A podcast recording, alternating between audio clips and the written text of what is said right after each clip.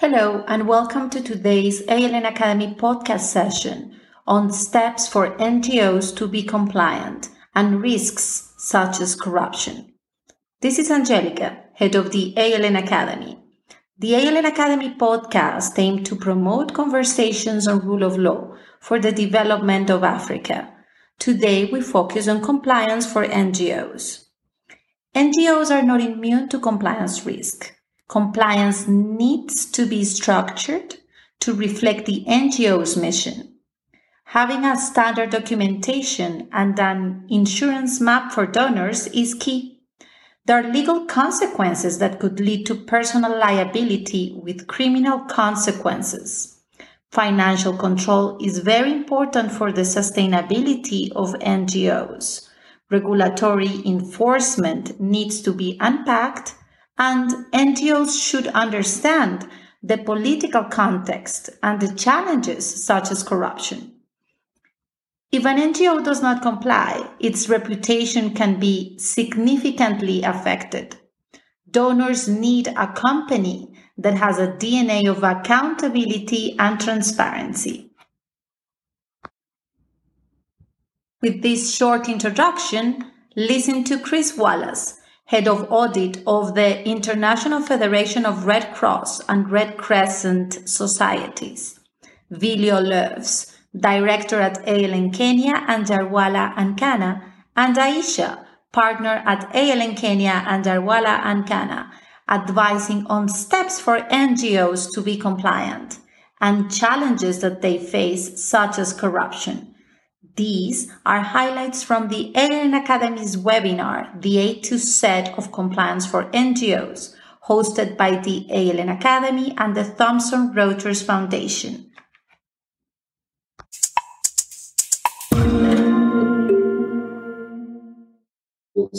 What risks, from your experience over the years, um, and consequences do NGOs face where they have poor or non-existent uh, financial controls, and what do they expose themselves to? Um, in a lot of countries that we're uh, based in, there are high levels of day to day corruption. So, this is what we call low level corruption, where simply to get from place A to B, you will go through a traffic stop, you will be expected to pay a bit of money, to move your goods and to essentially do what is uh, something that you are legitimately entitled to do. There would be some sort of extra fee that you have to pay. And if you don't pay it, you won't get your work done, you won't do your business, and you won't reach the people you want to help. Simple steps, practical, can they take first? Like right now after this call, or tomorrow, or next week, what can an NGO do to be more compliant? Thank you. I mean, um, I think it's as simple as start with the industry. So learn from other NGOs, learn from international NGOs. Don't don't reinvent the, the wheel. I mean, there are so many sectors that we're working with, and they're learning so much from one another. There are certain templates, there's technology, there are certain things that you can can get from them uh, and it won't cost you anything. So, so, so that's the first thing. Secondly, and, and I think it, it, it links to what Chris mentioned, um, follow a risk-based approach. Understand your risk uh, or your risks. Make sure that you you respond proportionately to that. Don't go and design a massive and a heavy uh, framework if you don't need it. Understand your risk and make sure you you respond to the risks that you are facing. Um, get buy-in from leadership. I mean, if, if you're the compliance officer or head of audit or in the finance division uh, and you're tasked with this, get the buy-in from, from the leadership, demonstrate to them that there's value in terms of, of implementing this, um, demonstrate to them through a business plan, demonstrate to them that, that, that it's the right thing to do. And then have the right attitude. I've seen so many entities, um, NGOs, INGOs with very heavy frameworks, but they've got a tick box exercise. So, so it's not about complying; it's about showing people that we're trying to comply. Um, and there's a there's a totally different mindset. So you can be very small, uh, but very personal, and make sure that that your controls are linked to the risk. So so even small organizations can get that right. Um, take small steps. Don't don't try and implement everything at once. It's it's it's a marathon. It's not a sprint. Make sure that you you you start small um, and and use the raise the awareness um, with the people in the business. So make sure that there's one person in finance, one person in operations, one in HR that's working with you on this thing. Um, then that will assist you in, ter- in terms of raise the awareness and also to, to make sure that you, you actually get things done. Um, then the last point I'm going to make um, is, or, or, two more points. The last one, the, the second last one is review evaluate and discuss. Those three words are, are key. So so when you start implementing this review it consistently to make sure it's proportionate. It, it addresses your risks um, evaluate your framework or the controls that you that you implement and then discuss it. Discuss it with management because that's the only way that you're going to keep the buy-in from them. That's the only way that potentially you can get some funding for for, for this. Um, i mentioned this before but i'm going to say it again. It's it's not a one size fits all you have to make sure that it's it's fit for purpose for your organization. And the last thing i want to mention is is um, approach it holistically uh, Chris mentioned a very important thing where he said that some organizations are responding to certain risks. So today it's environmental. Now there's a team doing environmental. Tomorrow it's fraud. So there's a forensic team doing that. And then there's a team doing safeguarding. Make sure you've got one framework that's agile enough and you can you can hook on more risks that you can manage holistically. I think the first thing is I've seen some comments in the chat about compliance being a donor's stick or small NGOs not having um, it not being part of their operation.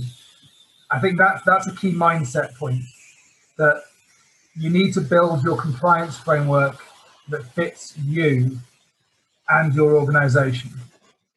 Not, as Willie made the point, not just reacting to donor needs. So the next area, I think you need to build a culture of compliance, call it compliance, call it risk management, um, call it values, call it something that gets you, your senior leadership, and your team on board, and it becomes just a standard part of your operations.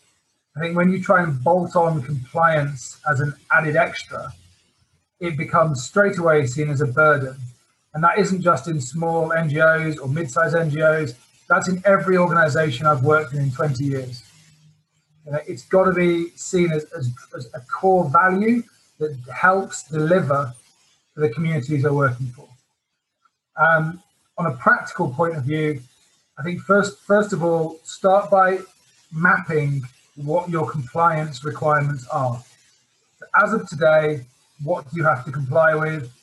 And then on top of that, layer on what does your current control framework look like?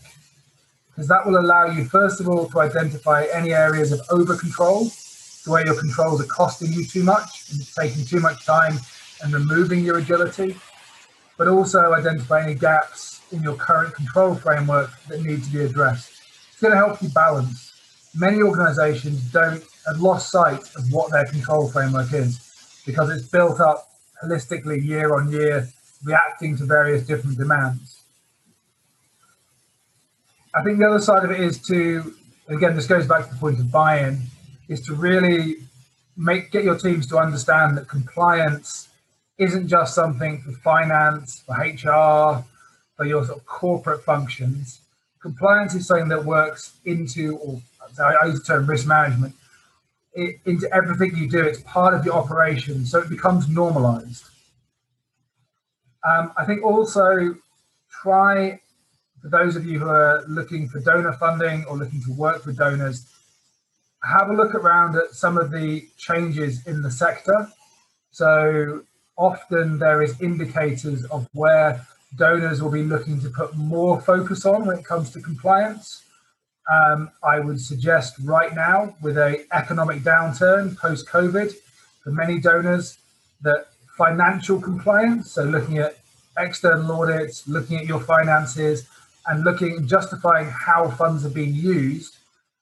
If I was a betting man, I would say that is an area donors will be scrutinizing more in the next 18 to 24 months.